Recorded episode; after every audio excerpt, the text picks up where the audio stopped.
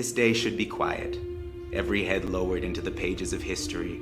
It was illegal for us to read, and then we read the laws. The laws were illegal.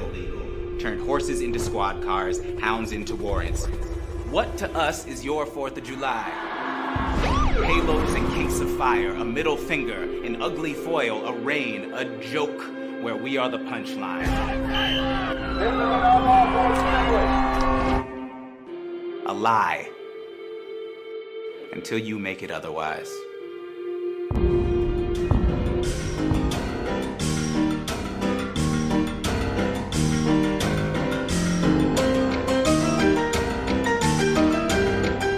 Welcome to the Bitchuation Room. I am your host, Francesca Fiorentini, as always.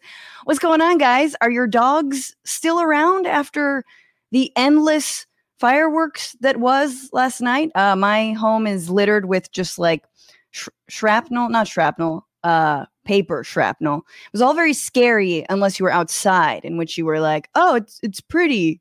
Still sounds like bombs, but prettier. Um, that uh that of course is a really important reminder of this holiday and how you know not only do we need to stop eating pigs butts but also you know finally achieve uh justice for black americans native americans and everyone who's been brutalized by this settler colonial project. Oh my god. Thank you so much for being here. This is uh, our weekly show. If you're watching on facebook or youtube welcome. If you're watching on twitch sup uh, remember to click that little like alarm bell button that lets you know when we're going live. Uh, that way you don't have to, you know, you won't get caught off guard. I am very excited because we have a great guest. Um, her name is Kate Aronoff, and she is a journalist and an author who writes all about why we must dismantle the fossil fuel industry if we want to live. And honestly, out of all the things I've read and all the people I've met, she is the one who has truly articulated um, from a left perspective, from a progressive perspective about uh, how to do that.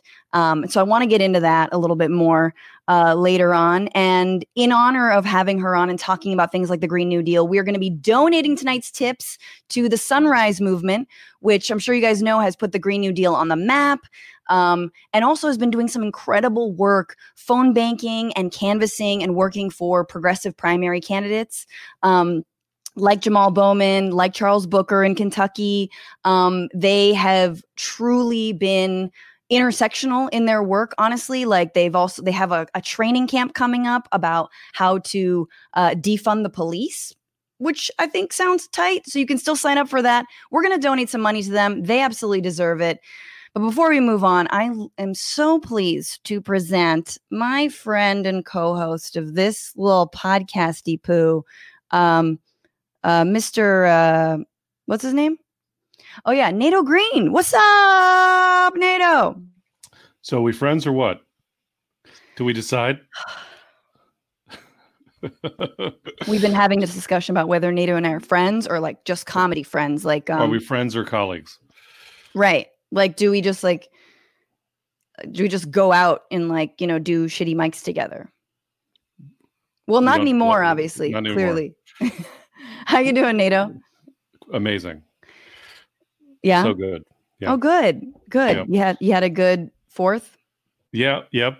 Uh, had a good fourth. Uh, didn't do anything patriotic. Well, I, I did watch Hamilton, um, and you know, manage the cognitive dissonance of like enjoying the creative virtuosity that functions to redeem a settler colonial racist violent warmongering genocidal project. Sure um, sure sure. sure and like and and seeing it you know and also there's this thing of like like how the impetus for the book hamilton was that people know about washington and jefferson but that hamilton got written out of history as a founding father. Right. and so the book and then the musical bring hamilton back to center stage in our history. And then watching hamilton the musical what i take away from that is that the person whose story really needs to get told is Hercules Mulligan. Uh, because he's oh. legit the mm, fucking mm, coolest guy in the whole thing. Like, just a tailor, like doesn't run for yeah. office ever. He's right, an Irish right, guy. like people like no, actually, he's the Guevara of the Revolutionary War. Right. He's like like also people are like, well, you know, Hamilton had slaves. It was the you know, it was American colonial times. They all had slaves. Hercules Mulligan had one slave Uh-huh. um, named Cato, and and he was a tailor who who he was a spy, uh, and his slave Cato did some spying with him. So that's like some Green Hornet adventure shit right there. like, So um, and and and the the line is that a Marvel or a DC or a neither? neither neither it's it, it, Mm. it, it precedes both. Um, Cool. What's up, nerds? What's Um, up? What's up, nerds? what's up? I know what? I'm talking about. You should watch me play video games. I'm gonna Uh, start a whole Twitch channel of me failing on a single jump playing video games. It'll be hilarious. I'll I raise no haven't money. I haven't played any video games since uh, I had a Nintendo in seventh grade, and I almost finished Metroid. So anyway, so because to, because I think Hercules Mulligan deserves like his raps in the musical are some of the best lines. Yes. He's a great character. Uh, he's the person like in the history when Hamilton got to New York, he was Hercules Mulligan roommate. They were like roommates. Um, and like Stanley Tucci and Ving Rhames were roommates.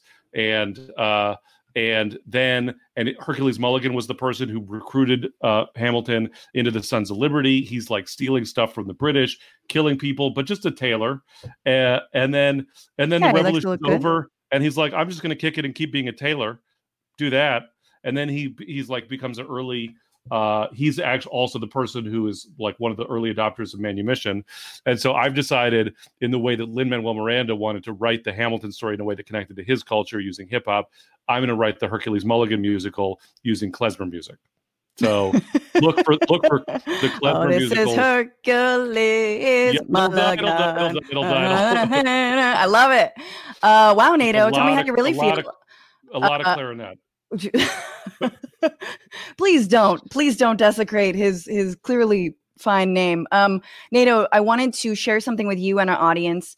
By the way you can tip us at tbr dash live tbr live. We're donating a portion to the sunrise movement but also a dope way to help us right now is to write a review of this podcast um, give us a five star review it helps people discover us as one fine i can only assume facebook hate watcher mm, I'm gonna say 55 to 65, white, uh, few beers in right now, probably very angry. Uh, just started watching or finished watching some Ben Shapiro. He's about to move on to Jordan Peterson. I'm Has just mad that there's a woman talking right now. yo, sure, sure, sure, sure. Yeah, but but look, NATO's there. He's he's there. Hello. Hello, it's safe. Hello. Anyway, he wrote us this review that I hope inspires everyone to write a different review and a better review. Um, because some of your reviews have been okay, some of them have just been single words. This guy wrote a whole goddamn paragraph, and it says, "Okay, title glorifies socialism, one star." Sign me up. Yeah. I'm in. Yeah, we don't really believe in rank, so like one star is definitely fine. It's just the Yeah. star of communism. Um, Yeah. it, uh, they say Fran, strike one, strike three already. Don't ever call me Fran. Franny, Cheska, Francesca, anything but Fran. Fran and other co-hosts openly, I think that's you, NATO. Miss Fiorentini, if you're nasty. Yeah. Fran and other co hosts openly support socialism. It's depressing that intelligent people buy into such a destructive ideology. It's also mind numbing. They broadcast over platforms owned by Apple, Google, and Amazon, but are so ungrateful as to criticize the very economic system that led to these innovations. The left in 2020 believes they would govern in mo- a more morally sound manner than our current system, but nothing could be further from the truth. I can only hope their authoritarian tendencies become so obvious their supporters abandon them. Don't support these people if you believe in a truly United States. They're filled with rage and hate. Signed, Some guy. some guy. I can't, his name, it looks like MJ Raisin. So I'm just Uh-huh. going to call him MJ Raisin. Um, Sure. MJ, you raised some good points, bruh. Um, Yeah. I don't know why we're on Apple, Google, and Amazon right now. Is Twitch owned by any? I think Twitch is owned by by Amazon. So like, thank you for calling us in. Look, That's- when Venezuela starts a streaming platform, we'll switch to that. Exactly. As soon as yeah, as soon as they have a Cuban streaming service, as soon as they have internet in Cuba, we will be on that platform. Look, we could go sit in the Wi-Fi park in Cuba, do some streaming. also totally bro like i i love how the idea that somehow socialism advocates for violence as if the like capitalism has not given us the system of colonialism and slavery and plunder and looting for how many hundreds and hundreds of years? Like y'all have had enough. You know what I mean? Like enough. We've you've proven yourselves. Like th- this is the whole fallacy. And I just said fallacy, and I realize I'm stooping to this um actually level, but that's the whole fallacy of capitalism, my friend. So MJ Raisin, yo, think twice, man. Visit Cuba. Flights are probably cheap now. Go to They- they Venezuela. the Cubans don't want you know because you because they want your tourist dollars, but they don't want you to come and give them your stupid diseases. This is true. Uh, but they do have universal health care. Uh, so good luck with all that here. Um, but for everyone else, please write us a review that's better than this. All right. Um, Yeah, write us a review right now. Make it as long and maybe as obnoxious, and you know, tell us why uh, capitalism has failed in your perspective. Hey, Uh, I'll, I'll I'll throw an incentive, which is that if you go and write us a review of the podcast on iTunes using that capitalist, uh, uh, fascist platform, Apple, uh, and you, you and your and your review includes a citation of a book, I'll shout you out on the podcast next week. I want I want more more reading. Okay, so you got to back it up. Yeah, I'm gonna back it up. Great, great. I All want to know right. your uh, cite your sources in your in your one star reviews. Um, please, yes. Proper sourcing. No Jordan Peterson. Thank you. Um, Mm-hmm. let's move on to our first segment, which is what are you bitching about? It's an icebreaker. Let's ask everyone out there in the ether, what are you bitching about? What's going on for you this week? Did your rabbit run away because of the fireworks? What happened? What are you bitching about? NATO. Uh, Francesca, I'm bitching about polling. I think polling makes us dumber. Okay. Yes. Uh, fir- first, people are selective about what polls they look at, and we only get excited about polls that tell us what we want to hear. Like the poll is like the Craven lackey in the gangster movie. Like, yeah, you tell a boss. Fifty-three percent of American likely voters prefer Joe Biden. What? Second, like there's all manner of assumptions and methodological issues that people who cite polls don't understand. Does the polling adjust for voter suppression and Russian hackers? Does the polling adjust for like bad campaign strategy? It's a poll. It's not prophecy. Do you know what I mean? It's not like the old lady down by the river looked into her cauldron of potions and intoned, Remember the prophecy that the third moon following the seventh year of Anubis, when a plague has crept across the land, infecting Herman Cain and Kimberly Guilfoyle, then there shall be a 72% chance that Joe Biden will win Wisconsin. Third, the questions are stupid and the people responding aren't qualified to answer them and they don't tell you anything. For example, this week, a new poll came out conducted by YouGov and Yahoo. That is Yahoo, the Friendster of search engines. Um, and just to get a sense of how on the cutting edge of news Yahoo is, I looked this weekend to see what else is going on on Yahoo. And the trending topics over there include Katie Holmes, the Beastie Boys, and the Chicago State Company. oh my God. so what year are we? def- in? definitely the vanguard and the and the yahoo poll breaks down its answers by race white black hispanic those Mm. are the options that's it sorry 17 million people who are asian in america let alone 5 million native americans uh and then and then the questions the poll are stupid like do you think the country is out of control? Yes or no. Do you agree that america is an exceptional country worthy of universal admiration? My favorite question is do you think this is a poll a question that was polled to people do you think life in america is better or worse than in sweden? A pollster was like yeah we need to we need to know know what what what what the american people think about this. And to be clear like Poll. Uh, Swedish chef, Duff Man. Go. tough man right and and then and then so the, then the headline like if you re, if you don't read the poll itself if you read the news coverage of the poll the headline is 65% of people agree that the country's headed in the wrong track what does that mean so this is a view that is that so if you dig into the poll 67% of white people think the country's on the wrong track 75% of black people think the country's in the wrong track do we think they mean the same thing like uh yes, I think it's on the wrong track because a racist rapist is using the government to enrich his family and friends.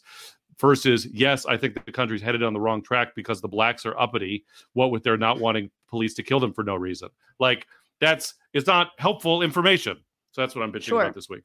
What are you bitching about, Francesca? Wow. I feel like you didn't think about that very much at all, NATO. I've had some time on my hands. it's been a good fourth. It's been a very good fourth. Um, just just me hate reading the crosstabs on polling. I thought we. I mean, honestly, to me, polling is basically someone looking into a cauldron and like throwing in little, you know, horse tails or whatever after 2016. Like after 2016, I'm like, everyone's just pretending. Every, it's all sorcery. Nate Silver is a wizard, and but like whose tricks don't work. You're, you know, that's it. Right. Although he was like one of the ones who pr- predicted more heavily that Hillary was going to win, would lose.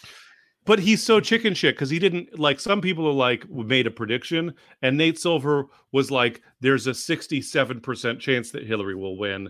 So when people, people and then he could be like well th- th- because he's predicting in terms of probability any outcome justifies his argument. The only poll i like the only stat i like by the way did you know that 67% of stats are made up on the spot mm. also uh, the only stat I like is how how wh- how likely are I to get it was struck- sixty nine percent, bro. Yes, nice. Was uh how likely are to get struck by lightning? We should all know how what percentage chance we have to get struck by lightning every single day. That should drive us. That should drive us. right? Good. No? Okay. Yeah. Um, what am I bitching about? Oh, thanks for asking, NATO. Uh so obviously we are in this ridiculous moment where we're trying to put the cat back into the bag when it comes to closing or reopening or sheltering or quarantining America now that we have a spike in COVID cases that we all saw coming. There was no respite from the first wave. And now, you know, California just closed down in like uh whatever in-house dining or whatever, um, which makes sense and things that I didn't even know were open, like bars. But there is no extra economic relief. So it really is on everyone individually. And as a comic, this is what I specifically want to talk about comedy clubs are opening. And comedy clubs in places that have fewer restrictions, like Oklahoma or Utah, you know, or other places where COVID is totally on the rise.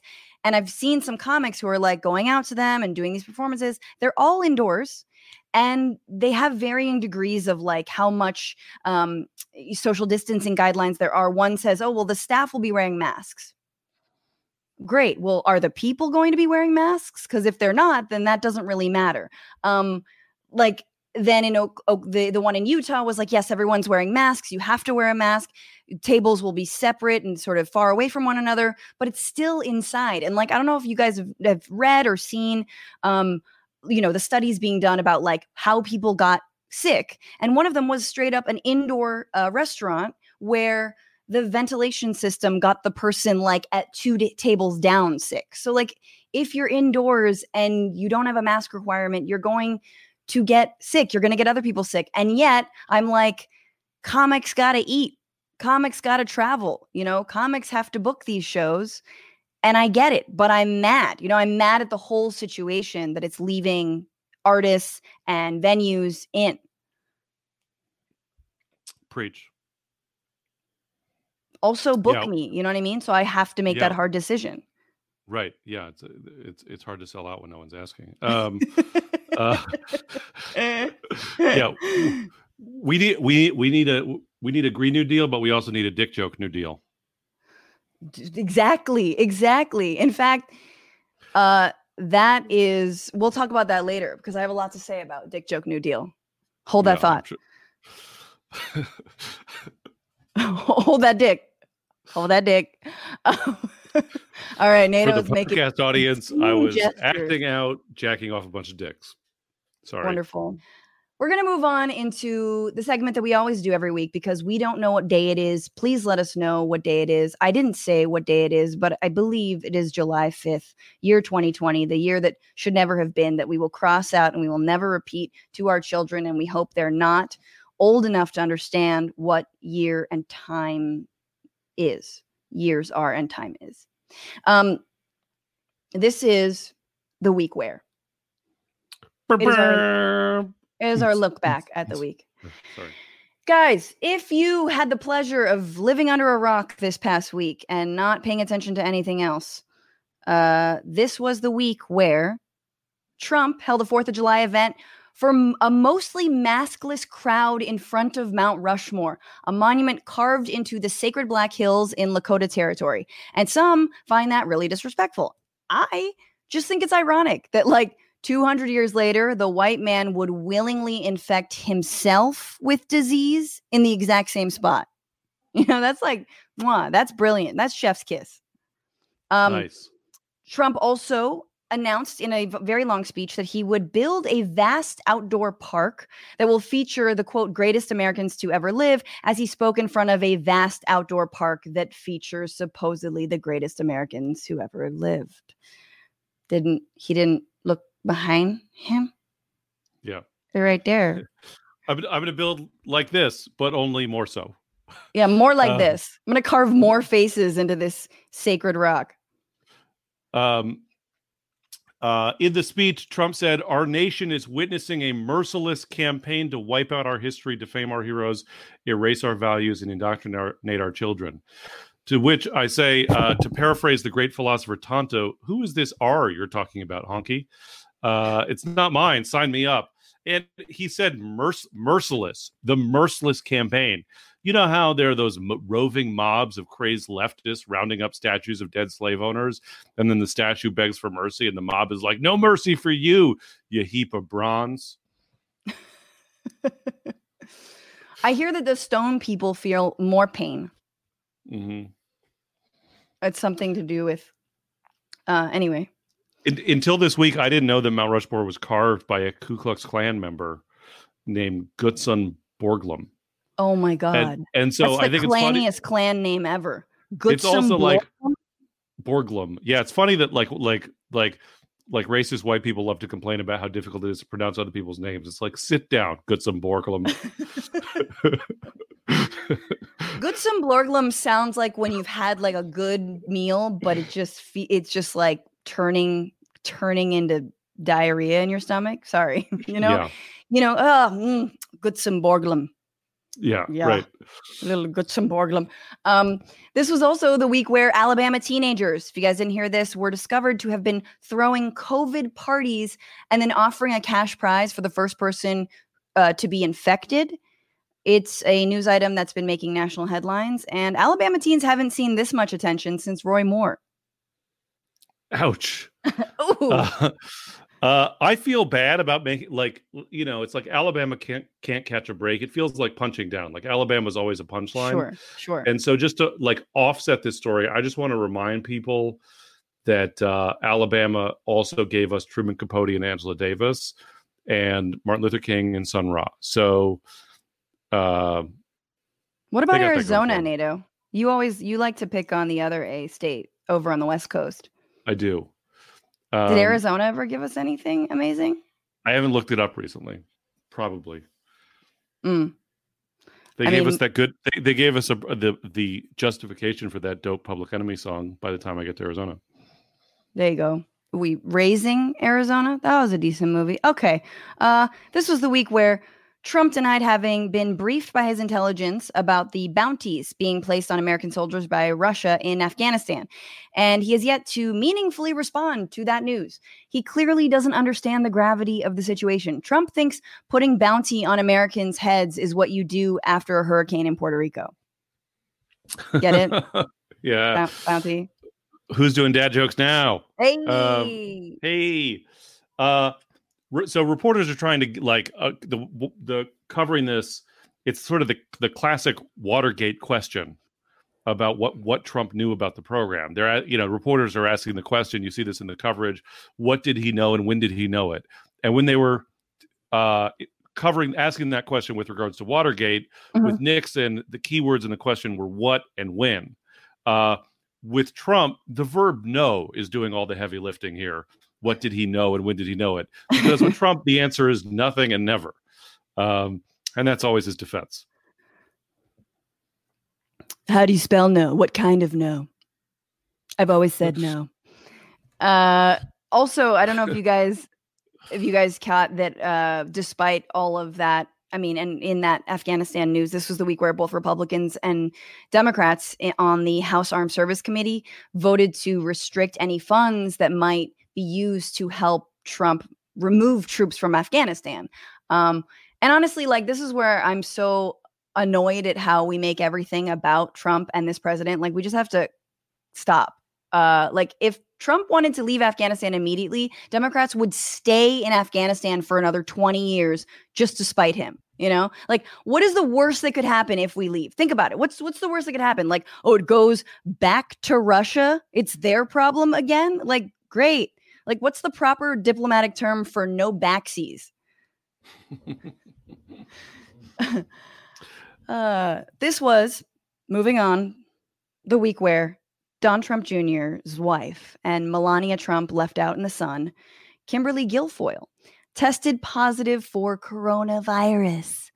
Uh, the CDC is apparently intrigued because it's unclear how coronavirus responds in a host that has every known STI and is 87% Botox. uh, Kimberly Guilfoyle is, is Donald Trump Jr.'s girlfriend, but as a San Franciscan, I can't get over the fact that she's also the ex-wife of California Governor Gavin Newsom. They were married when he was the mayor of San Francisco. So uh, I don't know if you've ever seen a picture of Gavin Newsom. What we know definitively is that Kimberly has a type, and that type is rich, greasy, dark-haired frat boy. And it's good. It's good to know yourself. It's good to know you what you care about. She I like him tall, dark, and greasy. About politics or values, she looks for two things in a man: inherited wealth and L'Oreal Total Control Clean Gel for Men and that's it. I've never heard anyone pronounce L'Oreal L'Oreal. I feel like you really went for that. L'Oreal. Well, I, I, I had to look up. I, I actually looked up what Gavin Newsom uses on his hair. Oh God, and that is you. Mm, you spent too much time on that. Like, did I mention that I had some time on my hands? this is this is what happens when I'm left to my own devices.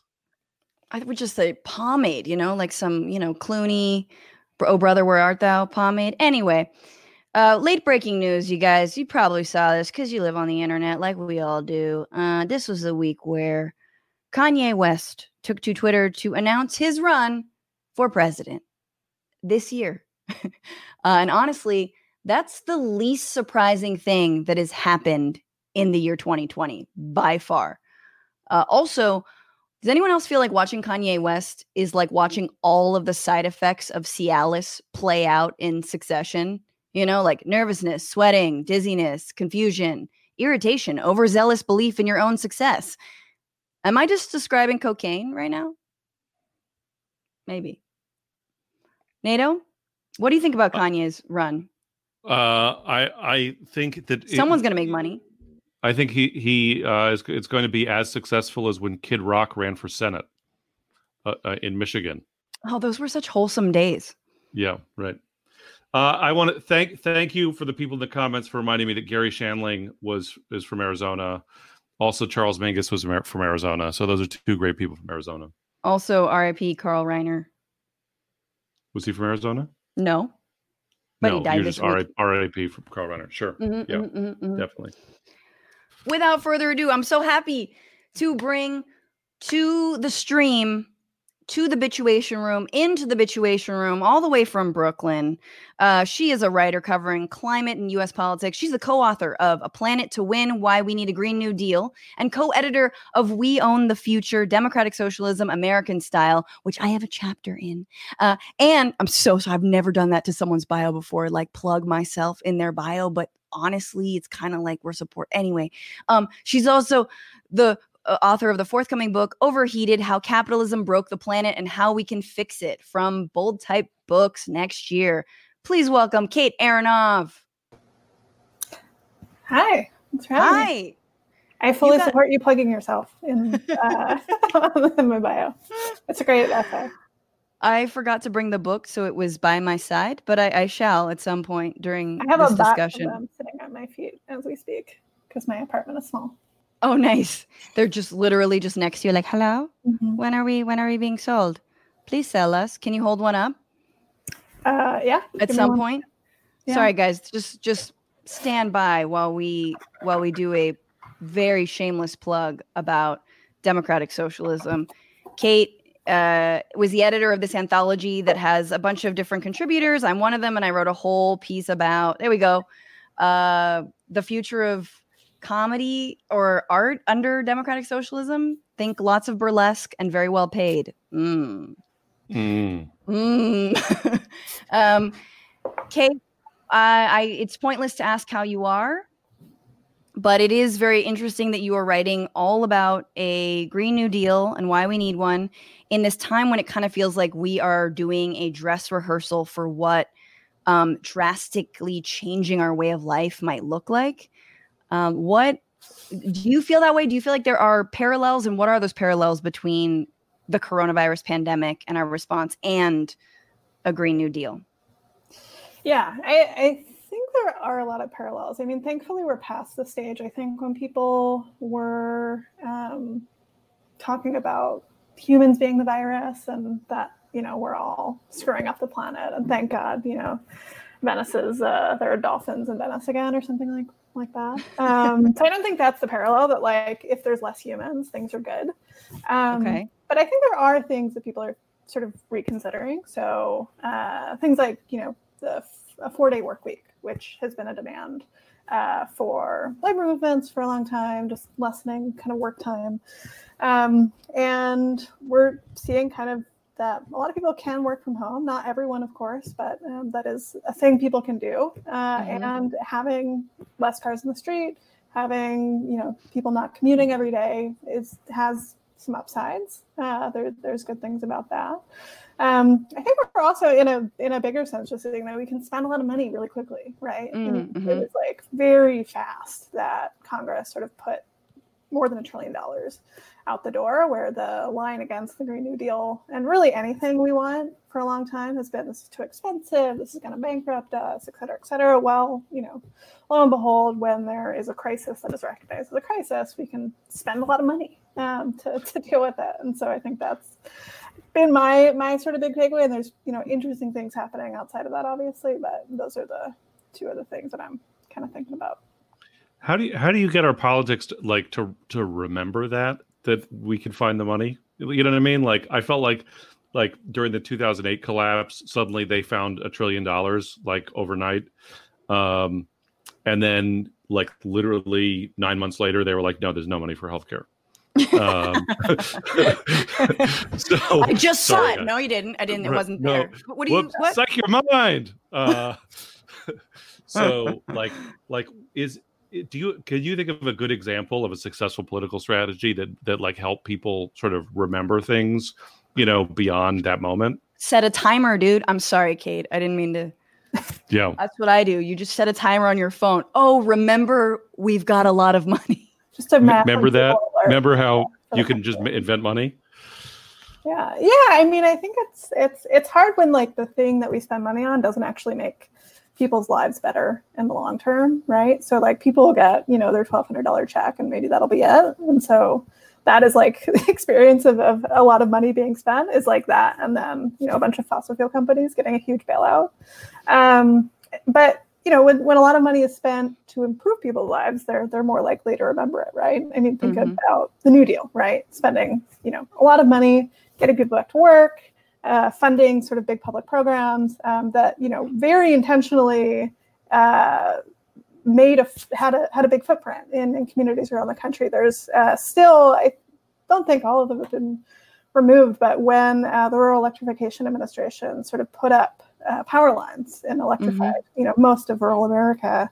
Um, there were big stamps uh, on on the power lines that said this was built by the U.S. government uh, for you. And so I think it's you know there are things like that which can can sort of leave a lasting impression in people's minds. And there are still you know older folks who remember the New Deal and talk about it as like this wonderful thing that brought you know electricity to their to their home.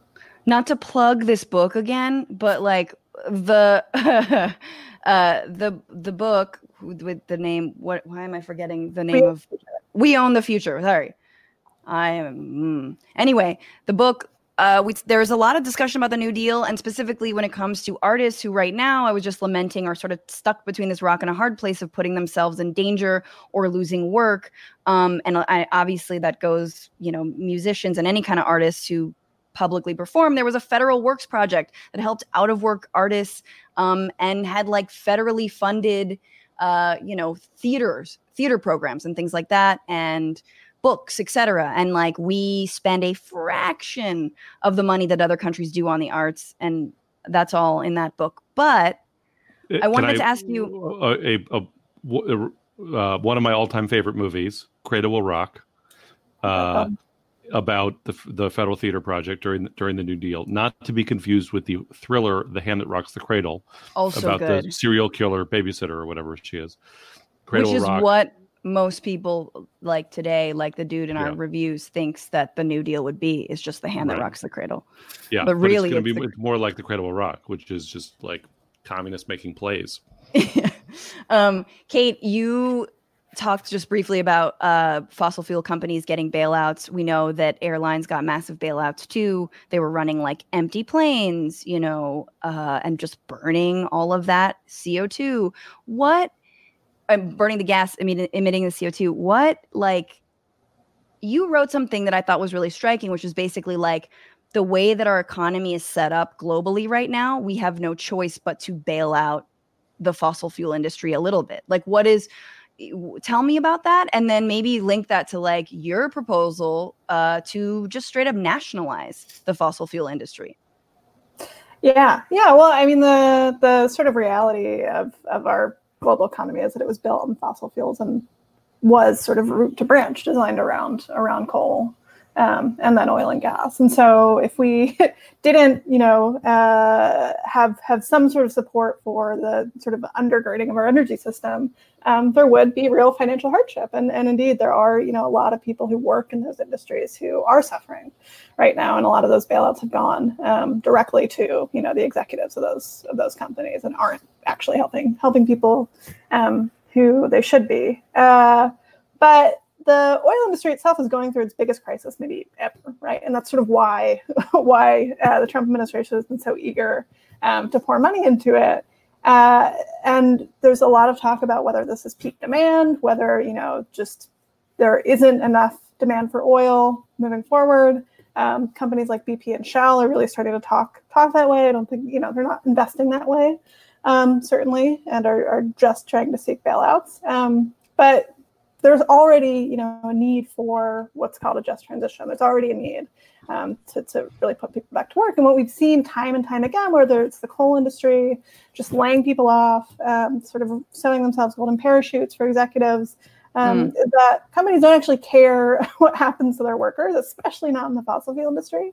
Um, and so bringing them under public ownership uh, by the US government taking a majority equity stake, um, buying up 51% of these companies, which are very cheap right now because oil is so cheap uh, because because it's at sort of historic lows, um, is a way to provide an off ramp for for workers into other work, and that you know can be in renewable energy. There's a lot of jobs to be had there, and that sector is losing a lot of work um, as well. But there's also things that can be done right away. There's three million abandoned wells. Uh, Mm. Many of which are just sort of leaking methane into communities around the country, and so that work requires a lot of the skills that people already have who've working, been working in the fossil fuel industry for a long time. So you can just put people back to work basically doing that. And there are uh, states, you know, very conservative sort of uh, politicians who are calling for the government to, to have fossil fuel companies do that. And so I don't, you know, I'm not confident we'll see nationalization uh, in a Trump administration necessarily, um, but it is the sort of tool that you know is used often in, in you know the history of the United States and sort of uh, around the world to solve problems like the one we we have now, which is this industry that's just screwing people over and, and sort of failing on its own terms. Can I can I ask some stupid questions?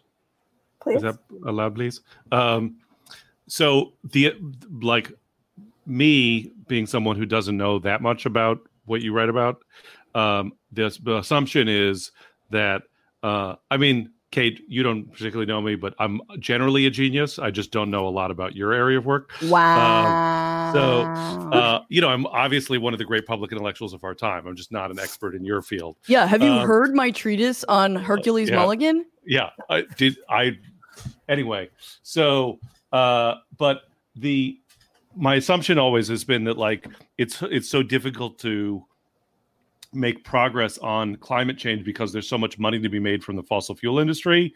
But you're describing an industry that is like a dysfunctional failing industry that's being propped up by government subsidy which is like so like i thought this is a I, I feel so dumb saying this but it's like i thought capitalism wasn't supposed to work that way. Like that it that you if you had a successful business you would succeed. And if you had a like are they too big to fail? What's happening That's not a dumb question at all.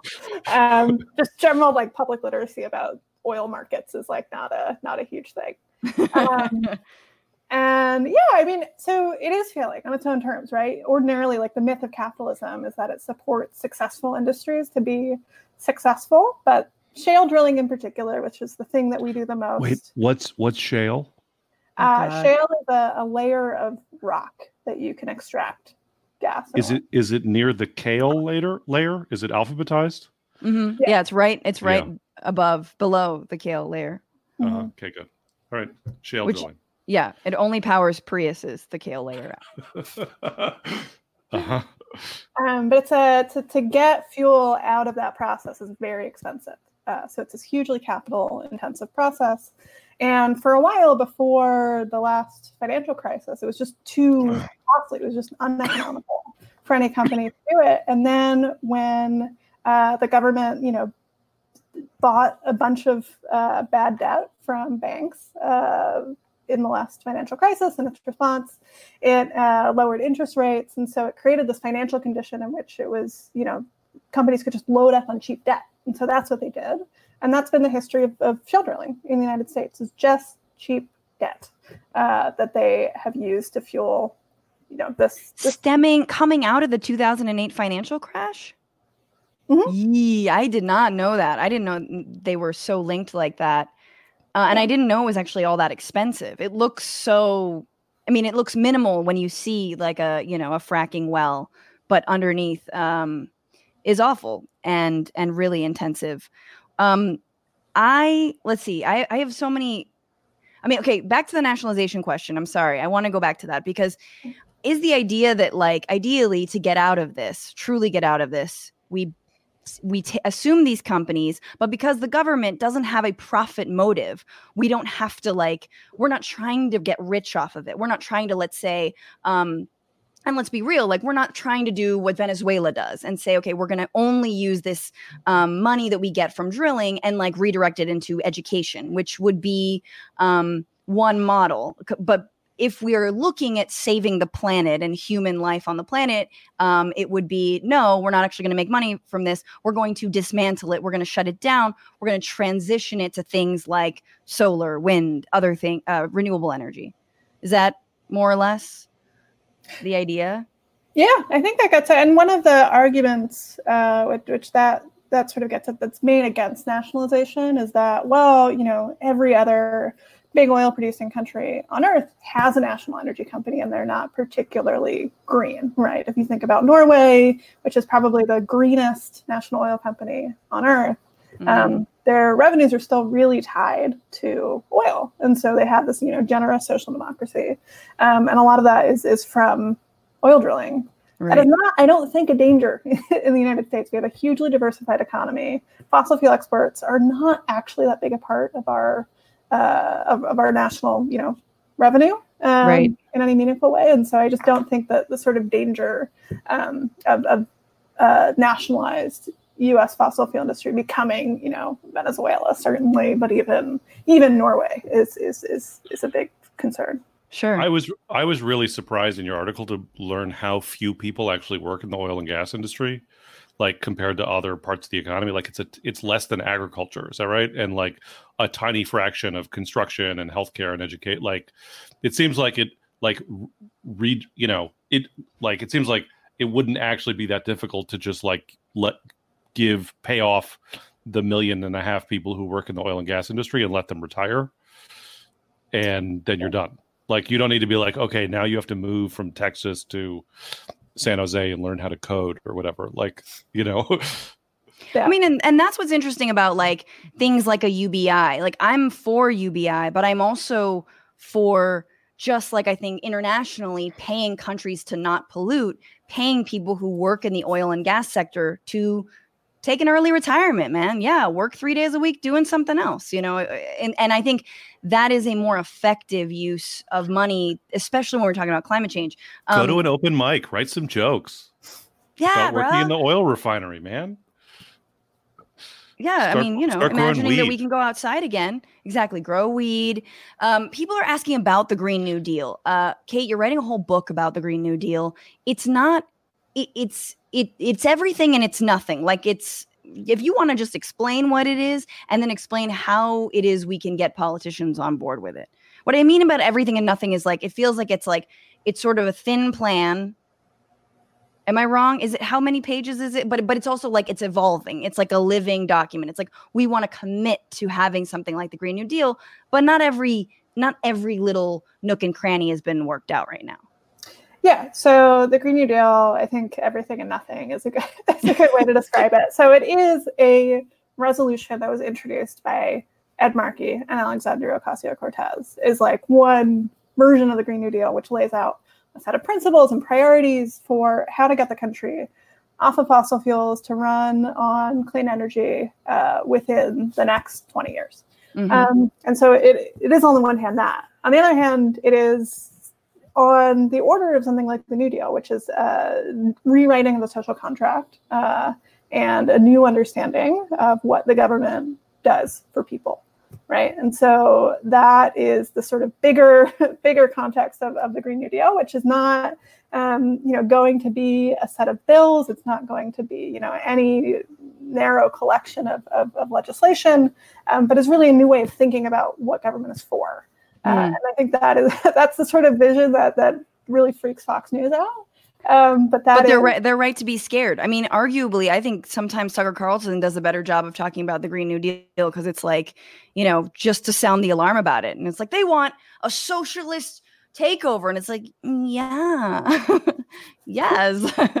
the can, can I ask like the the the it's easy to become paralyzed by despair when you think about climate change for me anyway like and you know oh it's like my children are going to be climate refugees and uh and uh there's not going to be any more food um and everything is going to be fury road um so and that's the future. So it's like it seems like the science what the science says is that everybody needs to do everything immediately basically to like change the arc of of so like to try to think about you know the the green new deal like there's so many different pressure points of like of like technological innovation and corporate behavior and federal action and like what can state and local governments do. And then there are other people who say like it doesn't matter what the US does without if China's not a partner. And so then there's this whole other question about diplomacy. Like is i mean i guess so one question is I, I, have is like what is the role? Like how much space is there for like it seems like the state and local government could do a lot. On the other hand it seems like the city of san francisco leading a big tree planting initiative seems like pissing in the hurricane to use a technical term. Yeah that's i mean that that last part is totally yes right. to the last part. Yeah um, it's all pissing in a hurricane. Thank you. Yeah I, I think that is a, a, real concern, but I think something that the Green New Deal does, which has been, I think, a weak point for climate movements for a long time, um, is the Green New Deal says, you know, this is not primarily an issue of sacrifice, right? And that we usually think about climate change as either these sort of like horrific dystopias or um, of like, we all need to give something up. We have to, you know, wear hair shirts and like only eat uh, carrots and kale and mm-hmm. or something like that. Um, and and and the Green New Deal sort of poses this as a as a problem of abundance, right? Uh, uh, this is this is you know using the sort of vast resources that the United States has, the richest country that has ever existed, and sort of just figuring out a new way to, to spread that around. And I think you know it's helpful maybe to, to consider that things as they are right now and in the world not on fossil fuels are not great, right, for a lot of people. Um, so the the transition into something else is not necessarily a sacrifice for everyone. I think there are, you know, certainly fossil fuel exec- executives who will have to sacrifice a lot, um, mm-hmm. you know, billions of dollars potentially in stranded assets. Um, but for, for everyone else who is not, you know, making out so well in, in the world we live in now, this can be a much better world and, and actually makes, you know, I think that makes the politics a little more possible when there is, you know, such a clear advantage for so many people. Yeah. I I wanted to link just like just go right to it and ask you like you know i've done a, a couple of pieces about this and I thought about it a little bit I think you've thought about it a lot but is it possible to and to what extent to keep capitalism and save the planet? Yeah good very big question. Uh, i think you know capitalism gets used to refer to a lot of things. I think certainly given the timeline that we have to transition away from fossil fuels, things that we associate with capitalism will, will certainly be a part of that, right? There will be private companies who make solar panels and wind turbines. There will be, you know, markets that that satisfy the needs for those things. Um, that are all sort of a part of this process because we live in a capitalist system and we're not going to sort of dismantle that before we decarbonize the entire global economy. Um, mm-hmm. At the same time, I think doing anything at meaningful scale about climate change means replacing capitalism as society's operating system. And, and what I mean by that is just that you know capitalism is at its root an extractive system, which you know devalues land, labor, and life for profit, and that has proven itself to be incompatible um, with any sort of sustainable sustainable economy. Uh, and so, in order to, to build that sustainable economy, we need to actually just, you know, really rethink what it is that that society is valuing and what economies are sort of um, chasing as a goal. That is something other than just endless GDP growth. Mm-hmm. Mm-hmm. Um, can we still keep Amazon Prime and the Amazon? I think uh, you know uh, my friend Sarah Jaffe has written a bit about this, but uh, I think there's a good case for nationalizing Amazon too. Wow, um, yes. Which I am not the expert at, but just the sheer logistical network that Amazon has um, seems no one man. But to deliver like COVID 19 testing for the love of fuck. I want one pen by tomorrow. And I want it for basically free. That oh, this like is a... not the pen that I wanted. Send it back. Send it back. um, I mean, I think that's really what scares the right, right? Is that we are going to have to rethink how we um, value those things, how we value land and labor and life. And if I can't get my pen tomorrow, is that worth it? Right? Like the thing that just I just was able to do as of three years ago, I don't want to give up for some reason, even though I can't go outside and breathe the air right now. Um, and you know, I mean, so I feel like the the sunny sort of like, well, you don't have to give up your freedoms. We can have it all. We just switched to renewable. It's like, mm, I get that. Like, I understand that the Green New Deal wants to like posit something really positive, but I'm also like, I think maybe you we are going to have to um, sacrifice conve- a little bit of convenience for a lot healthier of communities. Like, yeah, maybe this like i know a lot of cities around the world have done the like okay uh, uh, your license plates ends in whatever a letter or number you can drive into the city today or you can't drive into the city today. And i think about and and that works you know it cuts pollution it cuts emissions and we could have something like that okay? We we alternate work days and commute days monday wednesday friday uh, you know tuesday thursday whatever. Some the tuesday thursday people really have it easy.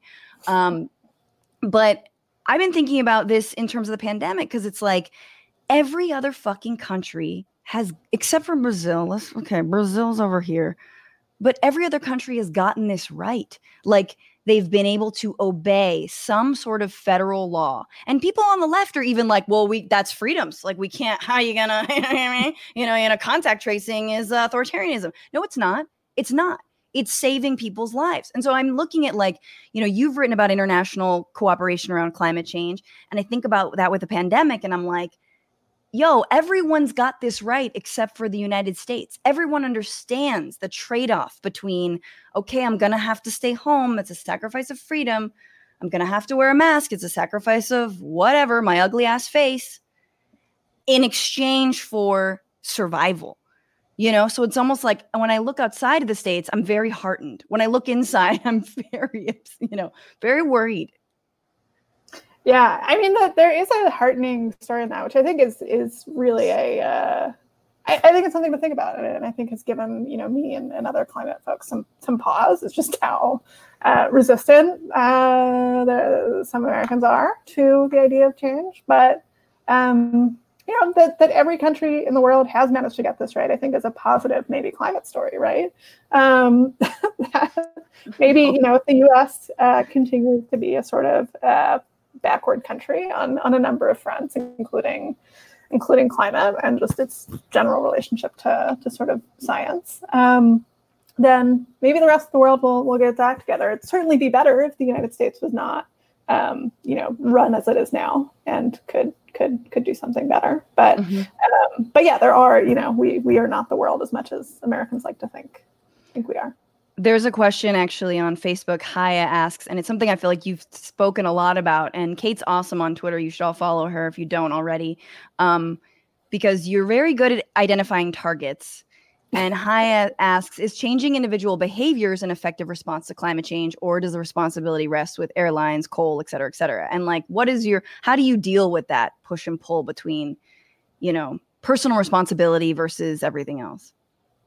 Yeah, I am generally pretty down on the idea that personal responsibility is the thing that's going to save us. I think if it makes, if it makes you feel like you are doing something about this massive crisis and it you know helps you to really wrap your head around stuff to um, you know bike to work to uh, join a csa those are all good things to be doing and i don't i don't want to discourage people um, from doing them at all uh, and i think that is a real genuine thing that people want to feel like they can have a, a role in this crisis and i don't want to disparage right. that but at the same time uh, we know as uh, you know as we're seeing with with the coronavirus that the real action has to happen at the federal level. I don't think it's it's up to you know it should be up to like fossil fuel companies to change on their own. It's going to be regulation that that that makes that happen. It's going to be you know saying you cannot dig up as much oil as you currently have in your reserves.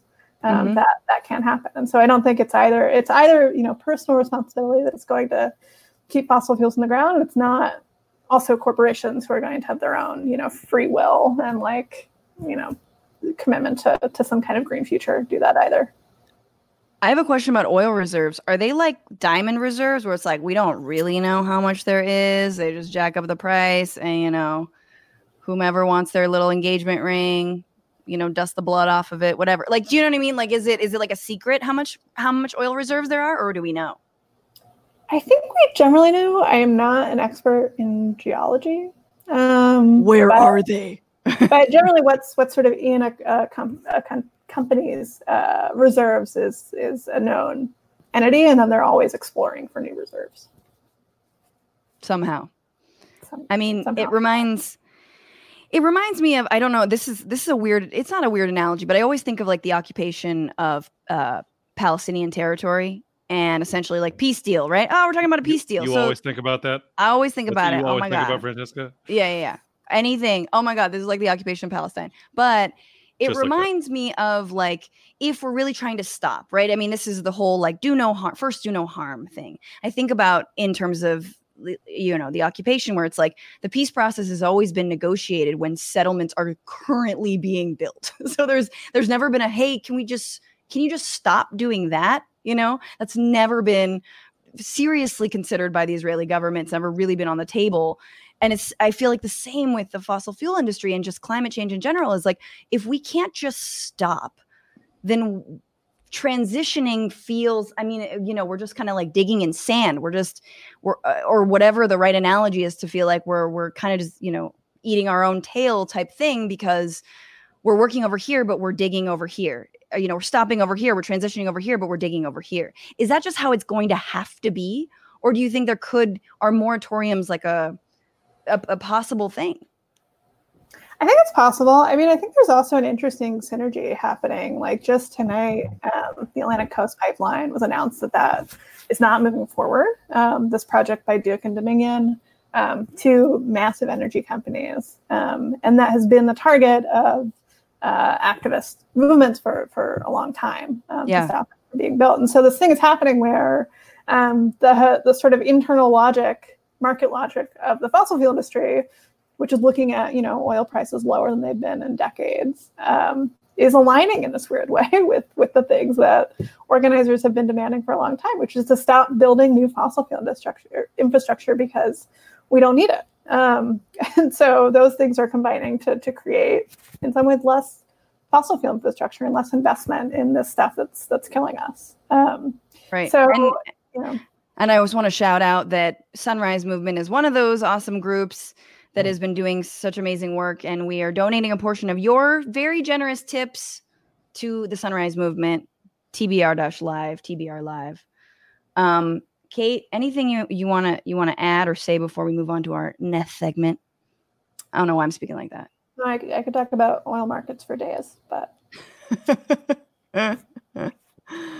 um okay That sounds I, I had this question for you we can you can answer i know you know the answer quickly which is three immediate steps to decarbonize the planet like what would you you just dream one two three go oh wow. Uh, federal job guarantee, federal job guarantee okay uh, national renewable portfolio standard, um, i don't know what those words mean together electrifying the energy system, uh, and uh, yeah, El- and so moving it away from coal yes, uh, Okay. electric, electric, bringing more things onto the grid. And Oh, more- okay. renewables.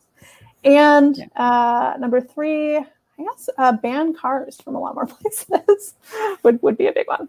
hell yeah It was crazy to me to see like I mean I know we were joking about the dolphins in Venice, but like how rapidly the air quality changed w- in the first month of shelter in place. right Uh, you know, and like the just because nobody was going anywhere, it was really incredible. Yeah, my hope for New York City is that uh, we eventually replace uh, parking spots with outdoor cafes. Oh, I love that. Oh, I thought you were going to say that there will be eventual dolphins in the canals of New York City because Manhattan will be underwater. Get get, And- get, get, get you a Gowanus dolphin.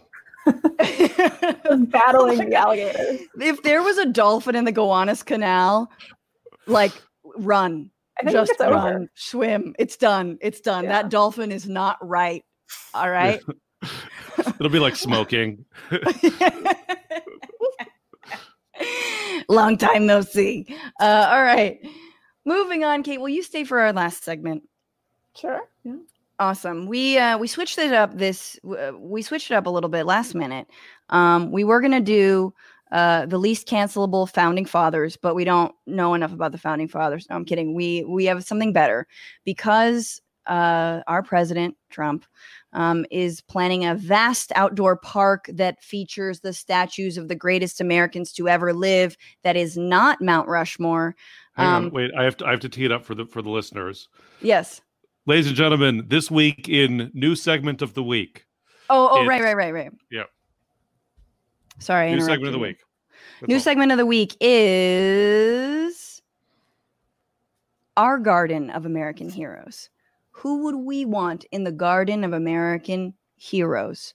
Um, Trump has suggested uh, everyone except for anyone Latino, anyone Asian, any Democrats, including uh, your boy FDR, Kate. Um, but Daniel Boone, the famous frontiersman, which I didn't realize, I've never seen the word frontiersman outside of like Disneyland or any kind of theme park. Um, Davy Crockett, Billy Graham are among the people who are in his his Garden of Heroes. Also, Alexander Hamilton, uh, Abraham Lincoln, um, uh, who who else? Amelia Earhart. That's tight, I guess. Antonin Scalia. Where are they going to find all that rock? Um, all right. so, if we were to redo this, who would we want in our heroes' garden? Jump in wherever. Nato, have you thought about this? Uh, Give me a minute. Okay, let me just let me just list. So I had a two very separate columns because initially I was like Donna Summer, Marvin Gaye, Aretha Franklin, and then I was like, Francesca, it can't just be all singers, you know, like, all right, but Donna Summer for sure. Mhm. um, Bad Girls, and um, then some a, fu- a few other people. Sitting Bull, the Lakota leader, uh, Ella Baker, civil rights movement leader, uh, co-founder of Student Nonviolent Coordinating Committee, I believe. Asian American Wong Wong Kim Ark, who I just learned about thanks to the PBS documentary Asian Americans, who helped win birthright citizenship for Americans because he like fought for it. He was born in San Francisco. Was like, what the hell? That's why we can be born in this country and have citizenship. Um, Marc Anthony, because like, yeah, hell yeah, New York, Bronx, salsa. Marc Anthony. Marc Anthony, all right? That dude is a that is the coolest looking skeleton I've ever seen, all right? Hot, Lo- hottest him in- skeleton. Loved him in Man, Man on Fire, the Denzel Washington movie. Was he actually in that?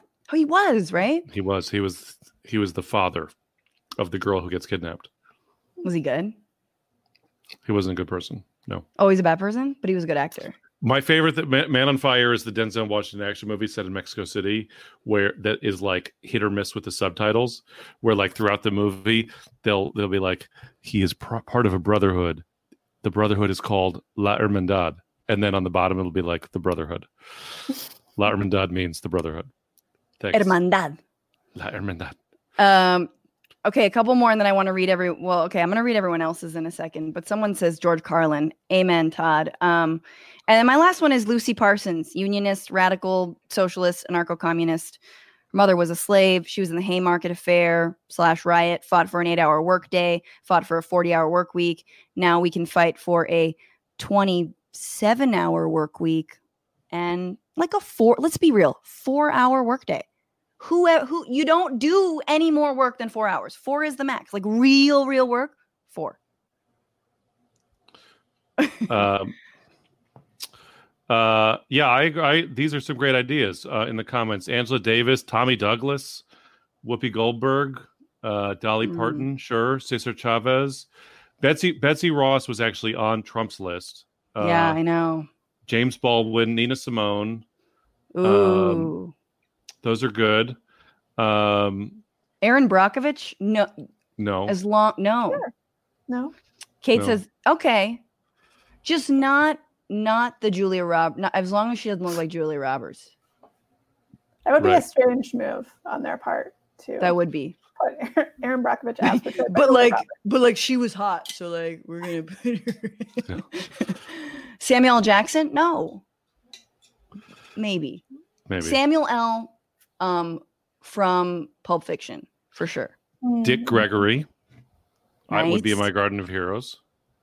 kate any any thoughts Yeah, uh, I think we've named a lot of good ones. I would throw a Philip Randolph. into that, Yeah, the labor leader. Um, pullman pullman's workers pullman's Pullman Yeah. worker strike also helped. Like uh, I just learned this recently, helped um, desegregate uh, the defense production industry before World War II. Yep. oh Um, shit There's a good movie about uh, uh, about him called Ten Thousand Black Men Named George, really uh, starring that Andre sounds Braugher. made up okay No, no, it, it was like a you know like made for television movie, but you can rent it. Ten Thousand Black Men Named George, starring Andre Braugher and like a who's who of black actors from 15 years ago. It's really good. nice Well. Uh, well fdr's got to be in there right mhm, yeah, maybe complicated figure, but uh, okay okay okay did good things. Um, I'd say like Harry Belafonte uh, ooh be a good one Nice. on theme. Uh, who else? Just hard to agree on Dolly Parton. I think. I, I, Dolly's not in there. Did someone say Dolly Parton? Someone said Dolly. I That's a great suggestion. Absolutely. Uh, James Brown, yes. Muhammad Ali, yes. Muhammad Ali, come on. Lassie, mm. I'm gonna put that to a vote. say Nat Turner. The one Yeah. Who was? uh, led a massive slave uprising. Uh, Fuck yeah. Eugene Debs. Damn, we're digging deep into this this Sochi history, man. Not that deep, but yeah, Eugene Debs. Um, BP oil spill responders. Sure, sure. Yep. Why not? Put them. Everyone here. We've talked about on this show how no one should get a statue, but maybe everyone should get a statue. It'll be Yeah. like a, it'll be like a you know, like a yard sale vintage shop. You know, it's like where you're just like, okay, you're just going through. It'll be like a wax museum, but better. I- and there are millions of people out of work. There's a lot of work to be done building a bunch Hey, of statues. building statues. I don't know if I've mentioned on the podcast recently that I lived in Cuba. Um, uh, if if that This if that detail if that details do, but in in Cuba, like there's there's a plaque everywhere in the country that Cubans were killed by the CIA. Um, like and like like and they like like around the around the Bay of Pigs, like every half a mile, there's a big stone tablet with the names of every single Cuban that was killed during the invasion. Like it's not just like the generals and the committee; it's just like every single individual gets remembered somehow where they were murdered by the counter-revolutionary forces. Damn. Wow. There's also like an American warplane from the Bay of Pigs that's still on dipl- display. Yeah, they they were, they were like, yeah, we we we took this. We got uh, that. Yeah, And then we let everyone go. We didn't kill any We- of the prisoners. They actually ate they ate they drank pina coladas and chilled on the beach for quite a long time. It was nice. They didn't want to leave. We had to force them out. Kate, with what is your tell us your book again? Tell us when it's out. Uh, so the book I am trying to finish now and will hopefully be out in uh, February 2021 is called Overheated: How Capitalism Broke the Planet and How We Fix It. Includes a long section about nationalization uh, of various various things. Um, I love the thing to that. I love it. I love it. I love it. That'll be so good. Thank you so much for being with us on the Bitchuation Room. Follow Kate. She is a good Twitter follow, whatever that means. She actually tweets, unlike some of us. Um, and love her articles. Read them at the New Republic. Thank you so much for being here, Kate. Take good care. Yeah, thanks for having me. And for all you numbskulls out there, thanks you for being with us. I said that right. thanks to our Um, producer Becca Roofer uh, for doing all the producing. Becca, you the best. Uh, thank you guys for the tips. We are donating a portion of them, of them to the Sunrise Movement. Also, just get involved. They have so many great ways. You can get on a phone bank. You can uh, join their training on defunding the police. That's dope. Like I said, true intersection intersectionality right there. Love Sunrise. Um, and yeah, rate this podcast. Listen to this podcast. Uh, join us next week on Sunday at six o'clock, nine o'clock Eastern. And uh, yay, thanks for being here. Remember, guys, don't just bitch about it, be about it. Later.